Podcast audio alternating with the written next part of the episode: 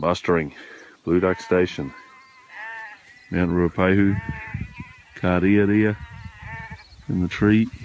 Dan Steele's Blue Duck Station on the Whanganui River is a working farm and tourist business. He regularly shares spectacular videos of life on the land. Paradise. But a recent post on Facebook revealed another side of paradise the woes of wool. Here's host of The Country, Jamie Mackay, talking about it. Can hardly give it away. In fact, we're dumping some, using it as mulch in the gardens. Direct cost of shearing $65,000. Price offered for the resulting wool clip $9,600. Net loss $55,400. Not a sustainable operation. Who would like some wool? Thus, they're trying to give it away. No one wants it. I'm Sharon Brettkelly today on The Detail. Why is wool worthless? Back in the 1950s, when we talked about the Korean wool boom, wool was our number one export. That's what made us rich as a nation. That was the years of uh, milk and honey in New Zealand. Well, that ship has sailed. Look, it was a little bit tongue in cheek, but uh, I put a post up on on on Facebook, I guess, I've, and that Facebook post went all around the world. It got translated into Chinese and the UK um, I couldn't believe I just put something up and saying, "Hey, this is what my shearing is costing me. This is what I'm getting from wool. It's um, not sustainable." We're trying to work out how to make our backcountry businesses more sustainable, and it's it's becoming more and more of a concern, and it should be a pretty big concern for New Zealand, and that rising costs and level or decreasing prices we're getting from our produce, being wool, honey, lamb, avocados, whatever the case it may be. It makes it a really tough business. And, and we're seeing outcomes such as many, many big stations getting sold to monoculture pine trees with offshore and onshore investment that are uh, actually bad for the economy in the long term, bad for the ecology, and very bad for the community. So we're um, we're losing a lot of um, a lot of our heritage, and it's it's more than just wool. It's it's a it's a pretty big factor. So I was doing some numbers and I thought, you know, I'm paying the shearers uh, good money, five bucks a sheep now, and they and they deserve it, you know. But it's more than just the shearing costs. There's so many other costs involved. So I soon rattled up a cost of over ten dollars a sheep uh, with the dipping and the dagging and bits and pieces. And hang on, this is this is getting out of hand. And, and my last offers from the, one of the auctions was eighty cents a kilo for good used wool. And I thought I got to I've got 150 bales of this stuff to sell at the moment, and I just thought, what's this costing me, and and what's my potential income at these low offers? I'm not alone here, of course. There's there's you know millions of hectares of New Zealanders in in in, in similar situations to me, um, and and it just really doesn't add up. So you ran the numbers, and what you ended up with in the pocket was less than the cost of of shearing the sheep and and getting it to market. Oh, oh, very much. Probably eight out of the last 10 years, I've lost money on wool. There's been the odd respite where the wool price jumped a few years back and there was a lot of talk around, oh, this wool's having a resurgence. Look at this, you know, we, we, we knew it was going to have a resurgence. And I looked at the sort of world markets a little bit, and the only reason the price of wool had um, essentially doubled in 12 months was because there was a shortage of cotton around the world. And um, so the cotton price had jumped and wool had followed. Hmm. As soon as the cotton cotton had a good season the next year and was everywhere again, the wool price crashed again. Can you take me through the process?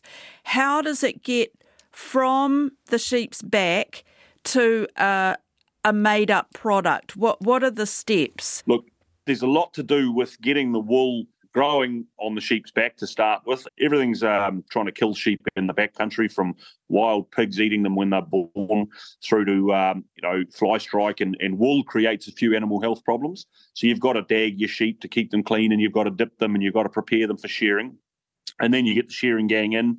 You've got to get the sheep dry and get the right weather conditions. Get the shearing gang in, and we just generally sell the sheep, the wool from there and have nothing more to do with it. Essentially, we we press it into bales in the shed, and you're aiming for a 180 kilogram bale, and you've got a, a group of people in the shed that are sorting the wool. The, you know, the wool handlers, they're sorting it as best they can. So you've got your your good clean lines, which are going to fetch your best money, which is your A grade wool. From there, we sell it through uh, either um, the auction system or we sell it in the shed. Uh, we're selling it to Kells Wool and Napier at the moment quite a bit. Sometimes we use our local guys, Alco, uh, whoever's really got the best money and for the best reasons, and it, it gets it gets um, sold to the highest bidder, which might be um, an Indian wool uh, manufacturer. You know that they, they clean it and scour it, and then they card it and turn it into uh, a fibre that can be spun or you know turned into a wool jersey or a carpet or whatever the end case may be. And so yeah, we sell it in the shed as a greasy price with the grease and the lanolin and the vegetable matter and all those good things included. Wool is everywhere in my home, in my walls, on my floor, in my bedding, in my clothing. Philippa Wright picks up pretty much where Dan leaves his wool. And we're talking about strong wool here, not the finer merino, which makes up about 20% of the wool grown. Philippa's a broker based in Hawke's Bay. She also sells wool pillows and has even dabbled in exporting. We go to the farms that the likes of um, Dan. We're slightly different. Dan obviously sells his wool in the shed, and then once it's on the trucker, he has no ownership of it, it's gone. 99% of the wool that I handle is sold on behalf. So I pick up the wool from the wool grower. I take it to store, we sort it, weigh it, test it, and group it. You know, and a lot of people don't have enough to make one whole bale of something. So we we group those wools and put them into um, like lines. We catalogue it, and then we take it to sale and we sell um, out of Napier tr- traditionally, aside from what's happened with the flooding, um, but we sell it through the Napier auction system. The exporters or the buyers come to Napier and visibly view our wool. That night they go online and and bid for it. Whoever buys it then instructs us um, and it goes to either the scour or the dumpers. The scours remove the grease and dirt from the fleece, the dumpers compress the wool for shipping. A lot of steps, and the wool is still a raw product, a long way off being turned into carpet or clothing. And remember, backcountry farmer Dan Steele has already lost money on it. So, is anyone making money from it? No, no. No one? No. Well, you think about it. If I'm only paying 20 cents for fribs or bellies or less than that, it's costing me more than that to process it. And then out of that 20 cents, I've got to give the farmer something. That's at the lowest end. And we're the same as the farmers. We've been hit with um, compliance and increased freight is killing everybody. But, you know, everything's gone up everything and then we've got to pay more for um, wages to to keep your staff and and just to keep up with what's fair in in today's world. Well if you could find someone that's making money introduce me. I'll shake their hands. Peaceful. Feels like spring. Up under the cliffs chasing sheep. Just another day at blue duck so you've been losing money from wool, what, for most of the last decade. Are you making money from the meat? Oh, we're probably break even on the meat, to be fair. But and by the time you subsidise the loss on the wool, we're you know we're probably break even or or a bit of a loss. You know, red meat, lamb has been going um, mediumly well over the last you know few years. But by the time you have to subsidise your shearing, you're probably losing money. Yeah, a lot of farmers are going to woolless breeds now or shedding sheep. You've, you've, got some breeds of sheep that will naturally lose their wool, so you don't have to shear them. And so that people are uh, jumping into that left, right, and centre as we speak. So the wool industry, sheep numbers are plummeting in New Zealand anyway, and have been for um, a decade or two. But now, with people going to shedding sheep, the, the, the shearing industry and that heritage industry of New Zealand is getting smaller and smaller, and it's probably not far on the brink of almost collapse. Really? Oh yeah, yeah. Look, unless you've got a I'm a crossbred sheep, you know, Romney, Perendale, and so they're bred for meat and wool we're a dual purpose sheep there, and the wool quality is sort of you know carpet wool. Really, it's a little bit too coarse for fine um, clothing like your merino wools of the some of the colder um, and drier climates of the South Island. So we're not the specialty sort of icebreaker clothing wool. We're regenerating a lot of bush out here, so uh, we're not the highest quality in the world, but we're um, we're still pretty standard for what most of New Zealand's wool crop is. Why? I, I just wonder why you've still got sheep, really. I mean, it just doesn't sound like a good story. You did right. It's not really, but we love the land and we love the rural community. I guess we love the heritage and living out here like we do. And traditionally, I live in the sort of the bridge to nowhere country, you know, of the Wanganui River, the last frontier of New Zealand farming, where they del- they really developed these land farms out of the bush on the back of uh, hopefully sustainable wool prices, and and wool was going to be their main commodity.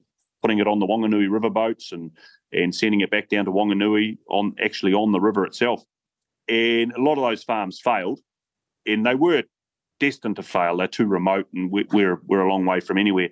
But um, it's a bloody neat place to be. So we've got hundred and some years of tradition and heritage behind us.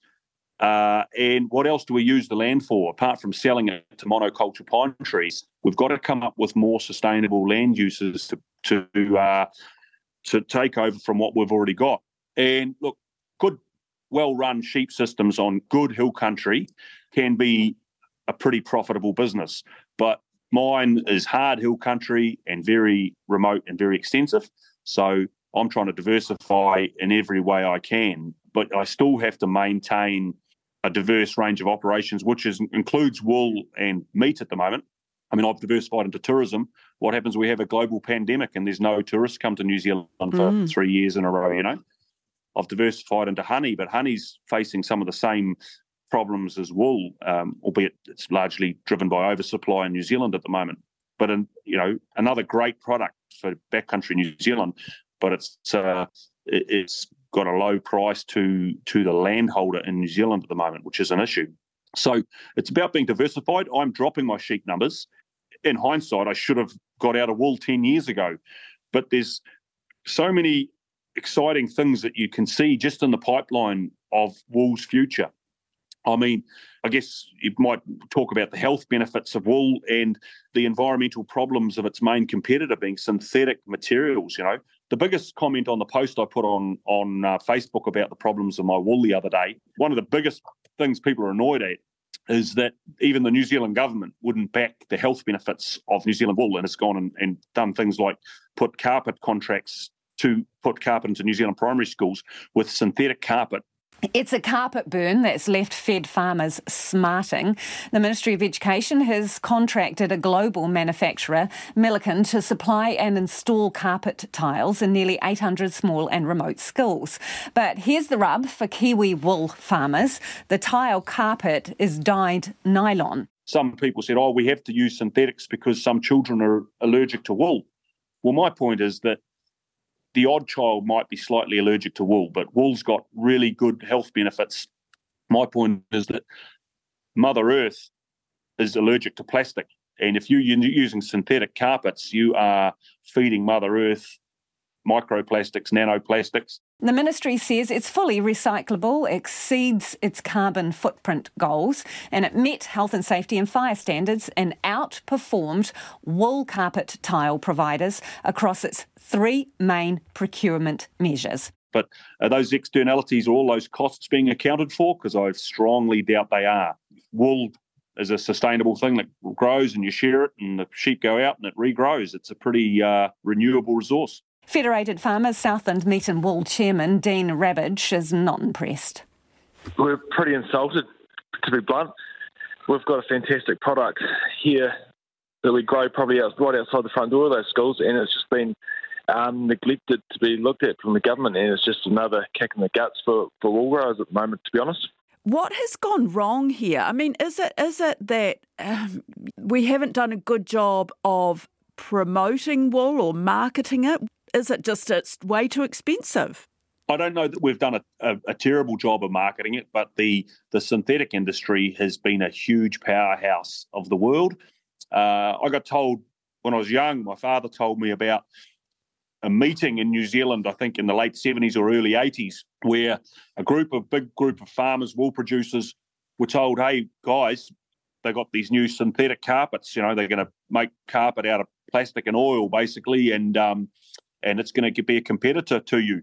And they were basically laughed out of the room by the wool growers and producers. Ah, Jesus, don't even think about that. Who's going to use synthetic carpet in your house. And it was only, I believe, 20 years later, by the early 2000s, in New Zealand, 96% of carpet was synthetic. Wow. So wool carpet had been blown out of the industry by you know, a big, powerful global powerhouse. Back when wool was our biggest export earner, the industry was run by the Wool Board, funded by a growers' levy. The board was scrapped in 2001 and hasn't been replaced. In a story on the industry last year, my newsroom colleague Nikki Mandow wrote about Campaign for Wool's three year strategy aimed at changing the fortunes of strong wool, promoting it as a material of choice for climate conscious consumers.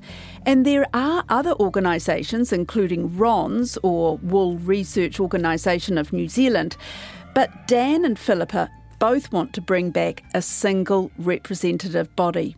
Isn't it interesting that people like yourselves have to come to people like me? I'm a broker. I'm not a I'm not a, a marketer. I'm not a an entrepreneur. I'm, you know, I'm not any of those things. But you know, the New Zealand wool industry must be the only commodity in the world, I think, that hasn't got an an overriding um, body to to represent it. You know, if you go to Australia, you go to AWI. If you go to the UK, you go to the Wool Board. You if you go to um, Africa, they've got a board. New Zealand hasn't got anything, and you know, you you look at uh, Australia, they're collecting something like seventy million a year, and half of that comes from the government. We could collect, you know, easily five million without really hurting anybody, and then I'm sure we'd get better recognition from the government because, you know, we'd be seen as an industry working for itself, and we're definitely you know working towards a, a, a better future I, I mean there's huge amounts of work being done behind the scenes by different groups and we all want to work together but there's no income and without an income it, it's impossible So you think a, a representative body would be one good thing. What else needs to happen for things to get better for you? Yeah, to get that body though, you have to have a defined stream of funding. And unfortunately, it has to come to me, for this is my opinion, it has to come from the grower. Because if you start collecting from everyone, the grower ends up paying twice. So we've got to have a, a, a form of funding that's compulsory, I think. But we also need um, people like WRONZ to come into the world of the living again and actually they've got huge amounts of um, information of uh, developments that were done years ago when the Wool Board was in existence.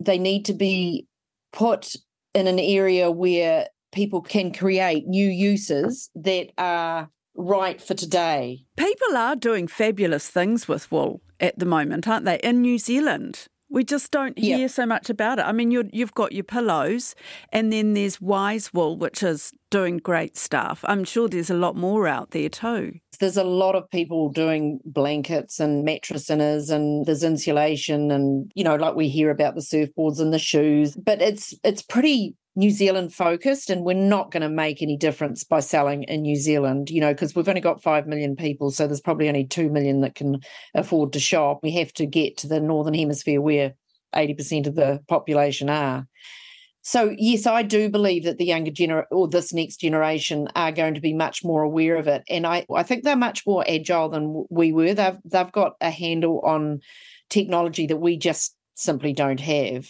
I think they'll come up with those new uses. You know, they'll understand that they're not going to make it and try to sell it cheap. They're going to make it and try to put it up there as a truly important, valuable item.